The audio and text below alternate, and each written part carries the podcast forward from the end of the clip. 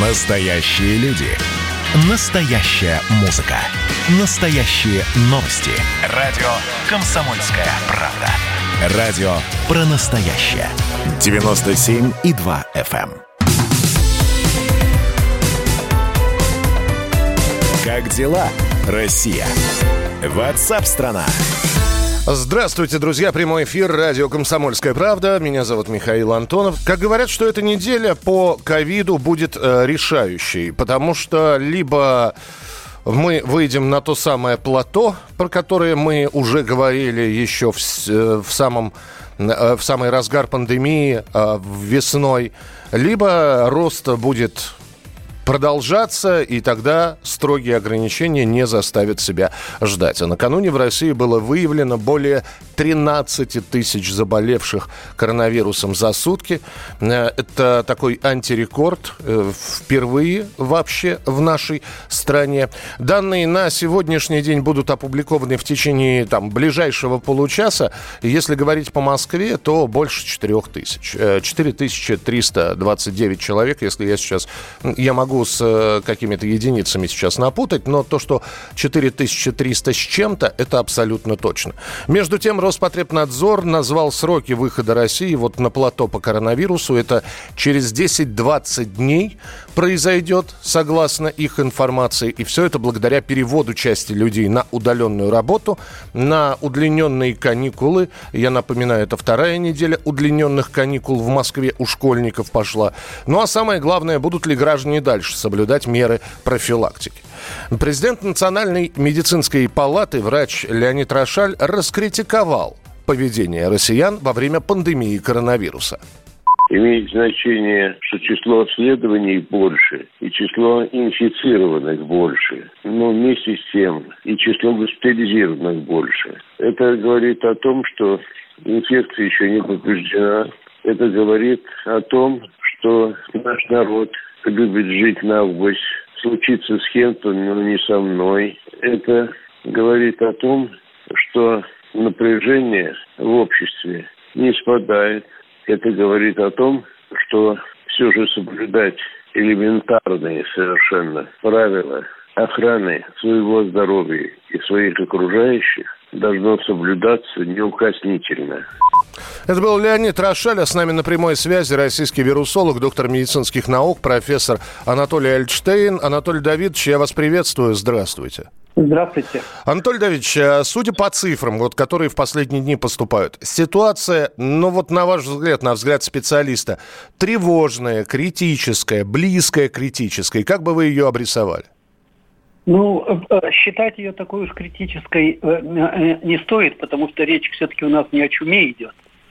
Но темп прибавки значительный, и он выше, чем был весной. Uh-huh. Поэтому мы должны быть готовы к серьезному продолжению эпидемии у нас. Мы с вами так часто встречаемся в эфире, и мы еще летом с вами говорили и попробовали предсказать, будет ли вторая волна. И, в общем-то, в этом никто не сомневался, потому что сезон респираторно-вирусных заболеваний, осень, и вполне возможно вирус COVID-19, который никуда не ушел, тоже будет, в общем, каким-то образом распространяться, что мы и видим сейчас.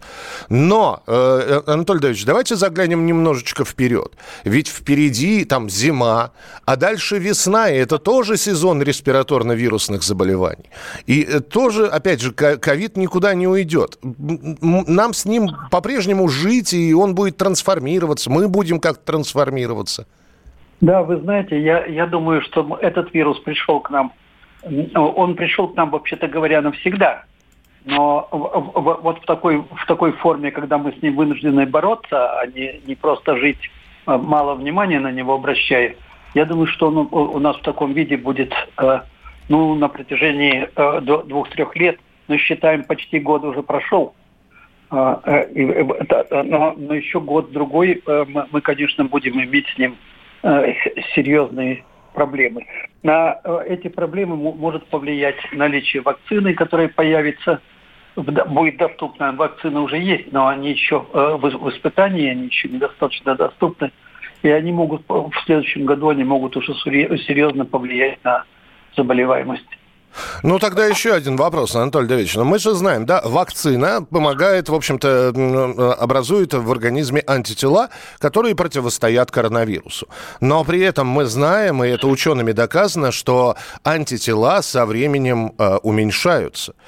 То есть в самом начале их достаточно много, а потом, спустя какое-то время, их количество сокращается. То есть это говорит о том, что мы вакцинироваться должны будем каждый год? Я не исключаю. Во-первых, как правило, вакцинация составляет две инъекции исходных. Угу. Я не исключаю, что потом через какое-то время, через полгода, нужно добавить еще одну инъекцию. Вполне возможно, что так будет. Это будет вестись наблюдение за привитыми, и станет ясно, нужна нам в течение следующего года вакцинация 3 дозами или 2 дозами. Я понял, Анатолий Давидович. Тогда до финала этой недели, я думаю, что мы обязательно в конце недели с вами встретимся в эфире, подведем итоги, как мы проживем эту неделю, по цифрам поговорим. Спасибо, что были с нами. Анатолий Эльштейн, российский вирусолог, доктор медицинских наук, профессор. И, кстати, назвали ученые срок жизни коронавируса на поверхностях смартфонов и денежных купюр.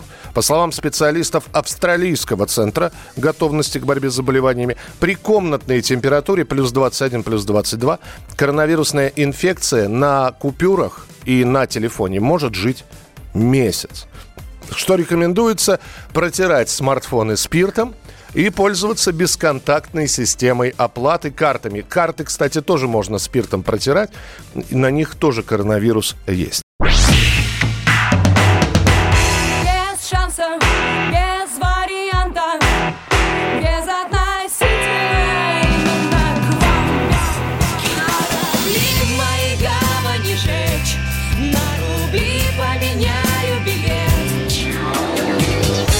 Случайно подари звезды мои пустые карманы. Комсомольская правда. Радио поколение Земфиры.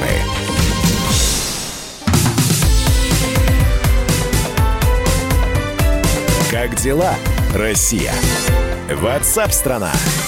Мы продолжаем прямой эфир. Буквально несколько минут назад я со ссылкой на австралийских ученых рассказал, что они доказали, что в течение месяца коронавирус при комнатной температуре может жить на смартфонах и купюрах.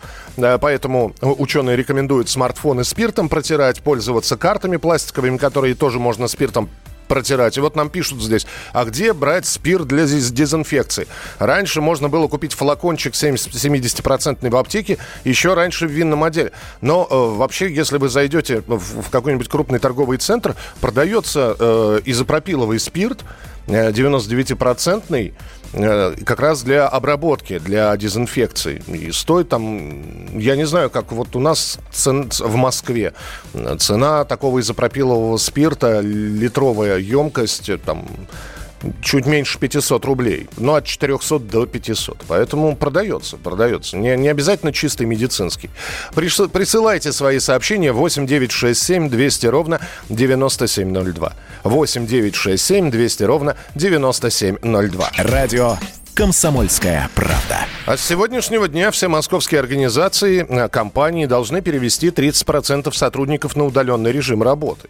И эти самые компании, организации, в том числе и «Комсомольская правда», должны еженедельно предоставлять данные этих сотрудников. Нарушителям грозит штраф или приостановка деятельности. Будут власти Москвы контролировать перевод сотрудников на удаленный режим работы. К сожалению, других вариантов нет, сказал Сергей Собянин, мэр Москвы.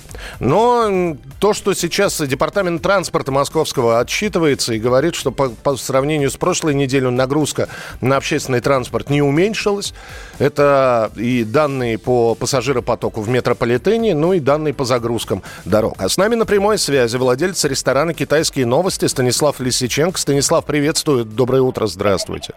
Да, здрасте. А вы мне можете сказать, как можно владельцу ресторана 30% сотрудников перевести на удаленку? На удаленке еду не приготовишь и посуду не помоешь.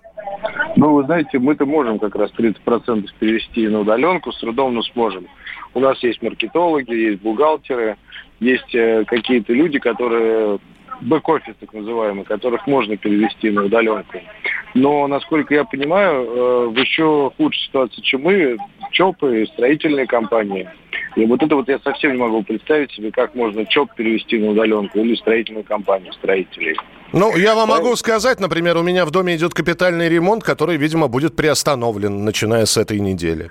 Я надеюсь, что этого не произойдет. Я думаю, что в ближайшее время будут даны пояснения, и будет список компаний, как-то актуальный список, где будут перечислены компании, которые могут продолжать свою деятельность.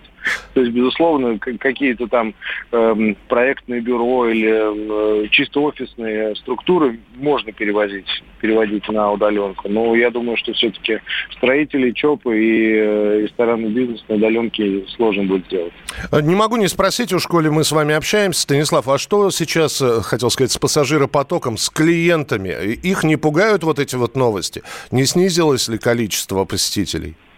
Мы наблюдаем неуклонное снижение гостей, гостевого потока. Посещение падает, доставка растет, скажем так. Пытается заместить реальное посещение. А это взаимозаменяемые вещи? Не совсем, поскольку рентабельность доставки совершенно другая. Там больше расходов, комиссии агрегаторов и прочее. Поэтому на доставке бизнес выжить не сможет. Это, так сказать, клюка, костыль, подпора, на которой можно доковылять. Ага. Но жить полноценно мы не сможем на доставке. Я даже не буду спрашивать про бизнес-план на 2021 год, поэтому... Абсолютно. Поэтому давайте я пожелаю вам удачи. В общем, давайте переживем это трудное время. Спасибо, что были с нами. Станислав Лисиченко, владелец ресторана «Китайские новости». В общем, готов ли бизнес к тому, чтобы 30% людей отправить на удаленный режим работы? Наши слушатели пишут о том, что вот некоторые не выходили, начиная как с весны, и сидят на этой удаленке, и многие компании... наоборот, оценили режим удаленной работы. Но вот готов ли сейчас бизнес? И действительно, у нас же есть вот такие производства, которые строительные организации. У нас есть те же самые рестораны. У нас есть те же самые, торговые центры и кинотеатры. Ну, хорошо, торговые центры, там ряд компаний, там ряд магазинов. Хорошо, вот владелец магазина. У него единственное, кого можно перевести на удаленку, это, наверное, бухгалтер, и он сам, как начальник магазина. А продавцов как на удаленку перевести? У нас на прямой связи Алексей Петропольский, председатель Бюро по защите прав предпринимателей Московского отделения Опоры России. Алексей, здравствуйте, добрый день. Добрый день. Готов ли бизнес? Ну, бизнес можно разделить на три составляющих. Да? Есть те, кто уже перевели 30% или даже не выводили их карантина еще с весны, поскольку эти сотрудники не очень были нужны в офисе. Есть те, кто готов, это, будем говорить прямо, любая компания, работающая в сфере услуг, у нее есть маркетологи, IT-специалисты, отдел бухгалтерии, которые как раз примерно 30% и составляют. Uh-huh. И третье, это те, кто реально никак не может, максимум 1-2 человек, это сфера торговли, сфера общепита. Здесь кто-то пошел по пути, неделю работает одна смена, неделю работает другая смена, и таким образом разгрузил в ущерб работы несколько персонал, да, но при этом работать стало остальным больше работы, а зарплата никак не изменилась. А кто-то просто написал письмо в мэрию о том, что, увы, все сотрудники являются обязательными на месте, и без них просто бизнес этот работать не будет. Я вот лично сам хозяин такого бизнеса, маленьких кофеен, где работает всего 2 человека посменно, и убери одного, в принципе, кафе можно закрыть. Тогда у вас сокращение на 50% произойдет. То есть правительство идет навстречу? Вот вы написали письмо. Ответ уже был? Нет. Мы сегодня только утром отправили эти письма и, собственно, ждем реакции. Да? Там все-таки есть оговорка о том, что кроме тех людей, кто является обязательным работником, без которого производство будет остановлено. Мы написали, объяснили ситуацию, пока ждем реакции либо в виде штрафа, либо в виде молчания. Но, по сути, вот по вашему мнению, это должны пойти навстречу? Я же понимаю, что не бывает правил без исключений фактически. я думаю, что пойдут на встречу ввиду того, что мы, по факту являемся микробизнесом. Что там у нас работает 15 человек. И если нас сейчас начать штрафовать на 300 тысяч, мы закроемся на следующий день. А вот с крупными компаниями, где работает более 100 человек, я думаю, что будет общение более пристальное, и трудовая инспекция вместе с мэрией будет им помогать уводить людей на удаленку. Спасибо, Алексей. Да, спасибо, что пообщались с нами. Председатель Бюро по защите прав предпринимателей Московского отделения «Опоры России» Алексей Петропольский. Что у вас говорят? Я сейчас и к жителям московского региона, и мы же понимаем, да, что в регионах тоже сейчас готовятся ко второй волне коронавируса. Что у вас говорят? Кого переведут, кого не переведут на удаленку? Напишите. 8-967-200-97-02. Спасибо, что присылаете фотографии тех самых жидкостей, которые используете для дезинфекции. Вот здесь пишут, спиртом не рекомендуется протирать телефоны, тем более экраны. Лучше хлоргексидином. Спасибо. Будем знать. 8-967-200-97-02. Продолжим через несколько минут. Она не курит кальян, она просто не курит. Звезды баров и клубов, подъездные куры. Они завидуют ей и чистоте простыней, и ненавидят ее с каждым днем все сильней. Она не делает селфи на пляже и в спальне, не залипает ВКонтакте, не сидит в Инстаграме и не танцует совсем под новомодные песни. Не то, что ей все равно, ей просто неинтересно. Она не такая, как все, летит мотыльком на луну по весне, пьет крепкий, как солнце, чай на балконе. Она мечтает о сыне на сапфировом троне.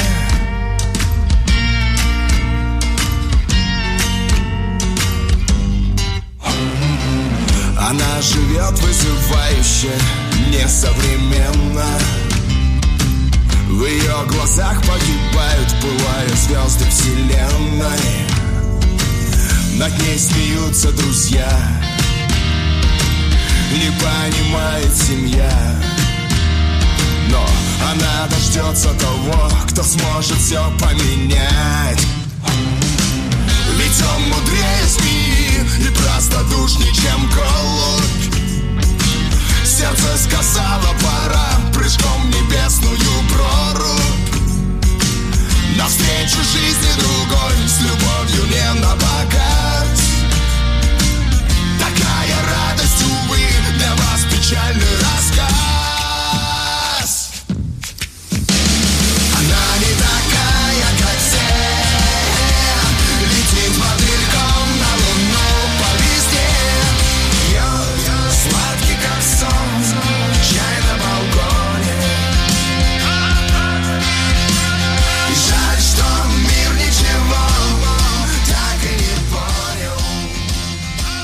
Радио «Комсомольская правда». С сегодняшнего дня 30% сотрудников московских компаний работают на удаленке. И это вызвало всплеск спроса на зимние дачи. Когда люди, понимая, что будут на удаленке, решают ее провести не только, вдалеке от коллег, но и с комфортом. И желательно вдали от людей вообще. Свежий воздух, такой, засыпанный листьями какой-нибудь подмосковный лес, своя дача, костер на природе. Все это здорово. В общем, люди ищут комфортные способы переждать новый виток коронавирусных ограничений. Почем дачки сейчас? Будем выяснять у вице-президента Российской гильдии риэлторов, у Олега Самойлова. Олег, здравствуйте, добрый день. Добрый день, Михаил. Здравствуйте, уважаемые радиослушатели. Можно хотя бы среднюю температуру? Я сейчас свои финансы буду каким-то образом тоже попробовать пристраивать под те суммы, которые вы назовете. Не, ну, знаете, как бы средняя температура – это всегда не показательно абсолютно. Ну, в принципе, в зависимости от того, насколько далеко и насколько вы готовы все-таки отказаться от привычного московского комфорта, ну, скажем так, от 20-25 тысяч, ну, а верхний ценник не ограничен. 20-25 – это нижний порог, да? Ну, да. Примерно так. Это удобство во дворе или не обязательно? Ну, как правило, да. За редким исключением это может быть в доме, но все равно это не система с внутренней канализацией. Это что-нибудь типа пудр-клозета, ну, который просто как бы в условно пристроенном каком-то помещении находится. Понятно. И действительно, вот то, что, о чем говорят сейчас, действительно спрос повышен. Вы знаете, да. Он, собственно говоря, как повысился с весны, так, ну, определенный летом была амплитуда по затуханию прошла, ну, просто потому что летом как-то вроде как стало неактуально. А осенью действительно, в общем-то, есть, и мы в течение последних лет этого не фиксировали абсолютно. Сейчас это действительно проявляется. И, опять же, тенденция к тому, что если это все продлится. Некоторые эксперты говорят, что нам, в общем, и весь 2021 год с той или иной степенью ограниченности жить с коронавирусом. Вы, как человек, который искушен в риэлторских делах, вы предсказываете все-таки стабильность цен или повышение медленное, постепенное, но будет идти? Вы знаете, я не думаю, что оно будет идти, ну просто потому что, в принципе, надо понимать. С одной стороны, действительно, спрос подскочил, с другой стороны, объем предложения и по продаже, и по сдаче в наем, он довольно велик. И не будем забывать о том, что все эти коронавирусные ограничения, они в том числе ударяют еще и по экономике отдельно взятого потребителя, поэтому и возможностей-то особых нет. Поэтому я не думаю, что как-то вот заметно мы увидим какие-то росты цен. Вот так вот захочет человек на новогодние каникулы снять дачку, да, а все уже предложений нет, или все-таки предложений достаточно пока на рынке? Ну, знаете, опять же, так сказать, в зависимости от того, на какой вкус и кошелек мы ориентируемся, то есть наиболее интересные, они, как правило, всегда вымываются в начале вот этого вот скачка. А дальше, ну, что-то, безусловно, всегда остается. Вопрос в том, насколько это устроит по соотношению цены и ценности. Спасибо большое. Я напомню, с нами был на прямой связи Олег Самойлов, вице-президент Российской гильдии риэлторов. И действительно, можно людям позавидовать, особенно у тех, у кого есть такие загородные дома, куда можно перебраться со всеми своими вещичками, с компьютерами, особенно если хорошо, если есть там все-таки устойчивый прием связи. И действительно, на природе, наверное, пережидать вот этот вот всплеск заболеваемости COVID-19 намного лучше, чем в густонаселенном городе. Дом, работа, работа, дом. 8 900 200 ровно 9702. Это телефон прямого эфира. И 8 967 200 ровно 9702. Это ваше сообщение на Вайбер и на WhatsApp. Радио «Комсомольская правда». Мы снова к масочной теме возвращаемся. Маску ношу, это из Тюмени приходится. Маску ношу, приходится по требованию. На работе, в торговых точках заставляют, на улице не ношу, не вижу смысла. Для себя ношу, из-за отсутствия передних зубов. Сочетаю необходимое с красивым, ясно. Носим на бороде. Павел, из какого региона? Хотя, что я спрашиваю? На подбородке маску очень многие на подбородке носят ее. Между тем, за минувшие выходные рекорды по приросту новых случаев заражения коронавирусом поставили Франция, Россия, Нидерланды, Бельгия, Польша, Украина, Словения и Чехия. Италия и Германия вплотную приблизились к зафиксированным весной максимальным значениям. В Берлине ограничивают ночные собрания с 11 вечера до 6 утра. В Албании штрафы за нарушение масочного режима будут вноситься в счета за электроэнергию. В Баварии планируют ввести штраф до 250 евро для нарушителей масочного режима. В Словакии на дистанционный режим перешли все школы, запрещены все массовые общественные мероприятия, за исключением спортивных соревнований без зрителей. В Иордании провели выходные на дому. Полный общенациональный карантин. И обещают его повторить на следующих выходных. Что в Европе? С нами на прямой связи жительница Праги Светлана Горна. Светлана, здравствуйте. Добрый день. Здравствуйте. Здравствуйте, всем привет. Всем привет. Как у вас там в Праге дела обстоят? И насколько у вас строго соблюдается масочный режим? У нас в Праге на самом деле, ну не в Праге, а в целой Чехии, на самом деле ситуация печальная, потому что по числу заболевших в стране мы заняли 3-е место в мире и 1-е место в Европе. Цифры ужасающие. В четверг у нас было 8618 человек. Это просто рекордное для нас количество зараженных. С сегодняшнего дня у нас действуют новые меры ограничения. Это закрыли музеи, выставки, все вот развлекательные, такие развлекательные культурные мероприятия, закрыли спортивные, профессиональные, любительские мероприятия. Маски мы носим уже с сентября, но это не помогает, как мы видим по цифры увеличивающиеся. Света, есть ли штрафы какие-нибудь? Если человека встречают без маски, его могут оштрафовать на сколько крон? И если можно, перевести эти кроны в рубли или в доллары? Да, штраф есть. Он не менялся, он составляет 10 тысяч крон, это где-то около 30 тысяч рублей. И если в первую волну мы строго соблюдали, все носили маски, хотя цифры были, по сравнению с сегодняшними, были совсем смешные. Все соблюдали. Сегодня очень большое недоверие, из-за большого недоверия к правительству сложилась такая ситуация, что люди просто... я вижу, что носят маски, но не так, как в первую волну. То есть все-таки есть нарушения, и как раз сегодня нам объявят новые меры ограничения где-то после 3 часов дня. Потому что люди, правительство видит, что люди не хотят соблюдать все меры предписанные, собираются там после 8 вечера, у нас должны быть закрыты рестораны, бары, но люди все равно продолжают собираться, и вот против вот этих сборов будут направлены сегодняшние меры. Понятно, спасибо большое. Жительница Праги Светлана Горна была с нами в прямом эфире. Минус 30 рублей, если человек в общественном месте без маски. Это штраф в Чехии, в Праге. Надо ли нам? Здесь ведь поднимается вопрос, что наших надо тоже штрафовать. Зашел человек в общественный транспорт без маски.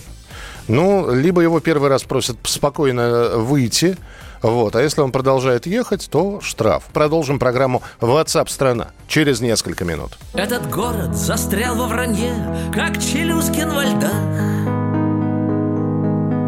погрузившийся в ад и частично восставший из ада. Наше общее детство прошло на одних букварях. Оттого никому ничего объяснять и не надо. Что же мы все кричим невпопад и молчим не про то, и все считаем чужое, и ходим как пони по кругу? Вы не поняли, сэр, я совсем не прошусь к вам за стол. Мне вот только казалось, нам есть что поведать друг другу. Место, где свет было так близко, что можно коснуться рукой. Но кто я такой, чтобы оборвать хрустальную нить, не сохранить? Прошло столько лет, и нас больше нет. В месте, где свет.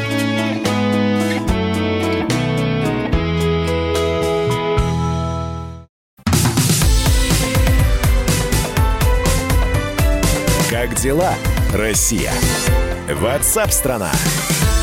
Итак, друзья, прямой эфир радио «Комсомольская правда», и мы продолжаем прямой эфир. Мы почему? Потому что это не я о себе во множественном числе, здесь еще и Валентин Алфимов появился, ведущий утреннего эфира, который подготовил специальный подкаст, о котором чуть попозже мы поговорим. Ну а пока обсудим следующую тему. Депутат Госдумы Елена Строкова предложила ввести мораторий на проведение контрольных работ при дистанционном обучении в школах. из-за вспышек коронавируса. Соответствующее письмо депутат направила вице-премьеру. Процитирую отрывок.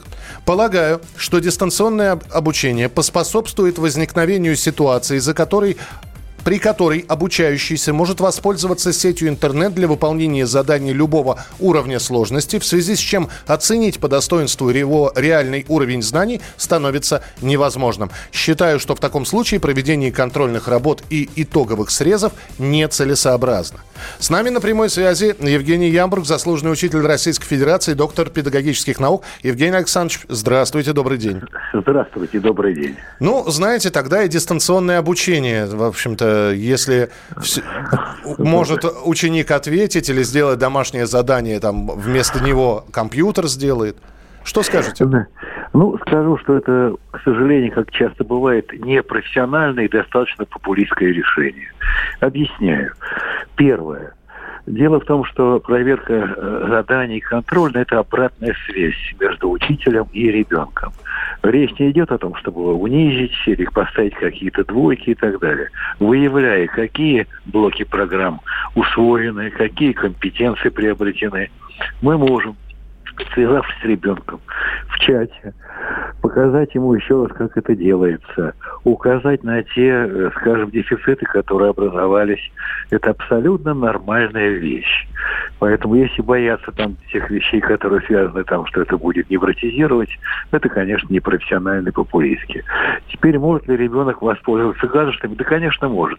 Но здесь я вам хочу сказать, что в руках опытного учителя такое задание, и на него нельзя ответить автоматически, откуда-то его, значит, перенеся и так далее. Я могу 50 примеров разных привести, когда вопрос ставится так, что он требует напряжения и соображения самого ребенка. Угу. Ну, например, ну вот будет, может быть, наиболее понятно, я возьму там и математику, хотя и там не так все лихо.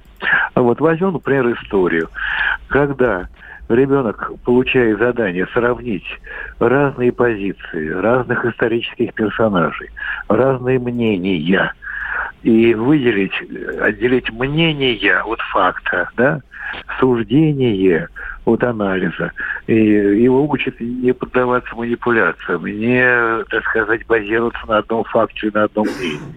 И здесь требуется сравнение. Вот вам домашнее задание. Ну, кто за него это сделает? Ну, и так далее, и тому подобное. Поэтому я думаю, что всем бы надо заниматься своим делом. Депутатам совершенствовать законодательство, а профессионалам разбираться. Тем более, что вот этот опыт апреля, мая, июня показал, что мы не так уж и плохо выучили ребят. И сдавали они живьем ЕГЭ, и результаты очень хорошие. Поэтому даже лучше, чем были в прошлые годы. Поэтому давайте не впадать в панику, и пусть пирожный печет пирожник, а сапоги пусть точает сапожник. Беда, вот коли пироги начнет печи сапожник, а сапоги точать пирожник. Все правильно, процитировали бессмертные простроки Ивана Андреевича Крылова. Евгений Александрович, спасибо большое. Евгений Ямбург, заслуженный учитель Российской Федерации, доктор педагогических наук. Вот так вот, Валя. Слушай, ну, я, безусловно, согласен с Евгением Александровичем, но, елки-палки, вот, понимаешь, когда удаленка, когда вот это дистанционное образование, вспоминаем весну, мало того, что дети сами делали классную работу, потому что было просто задание в электронном дневнике, вот такой-такой-такой номер, разобрать вот такой параграф. Они сами это делали. Дальше сами еще должны были делать к завтрашнему дню по той же самой теме еще домашку. То есть, по сути, это просто одна большая домашка, которая увеличилась в 2-3 раза. А потом еще контрольную писать, причем тоже сами. Ну, хорош. Слушай, ну, опять же, на самом деле дистанционное обучение, да, оно сейчас есть в ряде школ, которые закрыты. Да, к сожалению. Это не по всей России. И сейчас московские школьники на каникулах, другие вот начали учиться на этой неделе. У кого-то и каникул не было, потому что по триместрами учатся и только впереди. Поэтому я думаю, что каждая школа вольна решать. Вот если учитель думает, что, ребята, вот мы на карантине, да, а у нас итоговая контрольная работа. Ну, давайте мы ее напишем в следующий раз. Но ведь такое решение тоже возможно принять. Возможно, а когда он будет в следующий раз? Ну, когда-нибудь все вот это вот закончится. Да, потом они выйдут за неделю до экзаменов, да, и напишут сразу 16 контрольных по каждому предмету. Ты вспомни, мы сами приходили, самое страшное, что было, когда без предупреждения заходила учительница и говорила: откладываем учебники и достаем двойные листочки. Все! И у тебя сердце, оно падало куда-то вот... А вы нас не предупреждали. А почему я вас обязана предупреждать? Это будет проверочная работа. Пишем «проверочная работа». Чертим по... Все, было же такое. Да. Давай про, собственно, сегодняшний твой подкаст, который мы готовы послушать. Чему будет посвящен? У моего сына сегодня день рождения. Но! Да, с чем я его и поздравляю. Сегодня Алфимову Ивану Валентиновичу исполняется 9 лет. Спасибо. И как у любого родителя встает проблема: а что подарить? Когда у парня все есть. Нет, то есть надо узнать, что парень хочет. Подожди, что хочет и что нужно. Мобильный есть? У него сестра отобрала, но он ему не нужен особо. Понятно. Да. А приставка игровая есть? Нет. А компьютер? Есть планшет у него. Планшет, фактически игровая приставка. Часы есть умные на руке? Нету. Не просил, слава богу. Вот понимаешь, вот ты мне сейчас перечисляешь... Наушники беспроводные. Вот ты мне сейчас перечисляешь вот все вот эти вещи, которые совсем не секут с тем, что может и хочет подарить родитель.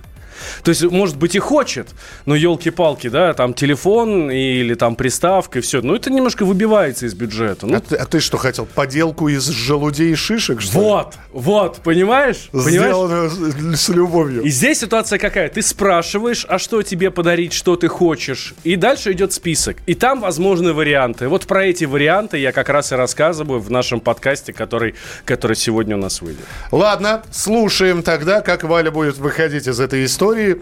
Чему его жизнь научит и чему он будет. Ты не поверишь, но он сам меня вывел из этой истории, за что я ему очень-очень-очень благодарен. Папочка, я тебя так люблю, мне ничего не надо. Собственно, наверное, вот давайте послушаем. Валентин Алфимов, я Михаил Антонов. Оставайтесь с нами. И, кстати, напоминаю, в начале следующего часа Владимир Варсобин, Николай Стариков в программе «По сути дела». Я бы сказал, Дмитрий Делинский, Николай Стариков. Дмитрий Делинский, Николай Стариков, да. Оставайтесь с нами, потому что впереди много интересного. Ну, а сейчас рубрика «Валентина».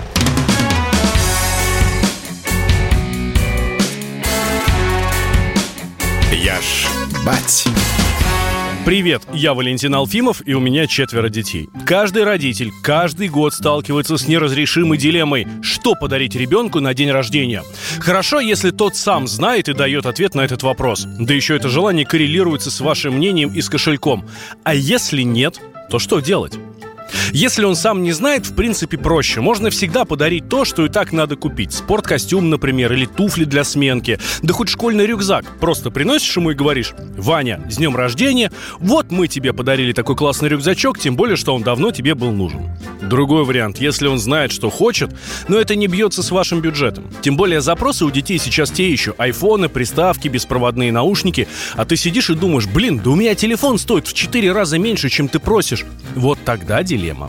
Тут нужно проявить чудеса дипломатии, объяснить, что на самом деле твой телефончик не такой уж и плохой, да и музыку в твоих таблетках слышно ничуть не хуже, чем в беспроводных наушниках от какого-нибудь модного рэпера. Многие родители часто ссылаются на дороговизну подарка и буквально отрезают: дорого, мы купим что-то подешевле. И вот психологи считают, что такого делать категорически нельзя. Потому что в этой ситуации, особенно если у соседа по парте такой телефон есть, наушники или кроссовки тоже есть, то ваши дети начинают считать родителей неудачниками. Ну, как это? У Сереги папка заработал, а мой не может? Ну и понеслась дальше. Так что надо искать какие-то подходы, какие-то методы, какие-то решения. Я обычно подхожу со стороны: ну вот такой же, не хуже, обязательно купим, но потом, ну и вот все в таком духе. Мне вот ужасно повезло. У моего сына сегодня день рождения. Ему исполняется 9 лет. И он четко знает, чего хочет. Это конструктор. Продается во многих детских магазинах. Не сильно дорого. Но я столкнулся с совершенно другой проблемой, которая буквально обескураживает. Это бабушка. Она категорически против. Говорит: этого конструктора у нас и так полквартиры. Везде валяется, никто не играет, пылесборники. Ну и все такое. Да, с одной стороны я согласен. Его же собрал, ну и в принципе все. Немножко поиграл, может быть, но он же не станет настолько важным, как тот же свитер или туфли. но это же подарок. Когда я спросил у Ивана, что он хочет на день рождения, то бабушка не дала ему сказать. Сразу отрезала: «Нет, нельзя!» Аргументы вы уже знаете. И тогда парень просто замолчал. Чуть позже мы с ним поговорили, и знаете, что он мне сказал? «Я знаю, что бабушка против, но это же мой день рождения. Это же мое желание, поэтому подари мне вот такой корабль». Меня так тронули эти слова.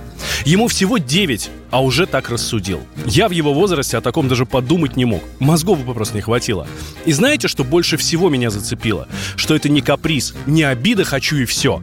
Он рассудил по-взрослому. Молодец. Горжусь. И очень надеюсь, мой любимый Ваня, что такой подход, взвешенный, трезвый, останется с тобой на всю жизнь. С вами был Валентин Алфимов. Дарите подарки своим детям. И не только детям.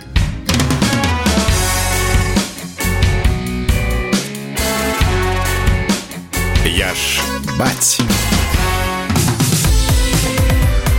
Как дела, Россия? Ватсап-страна.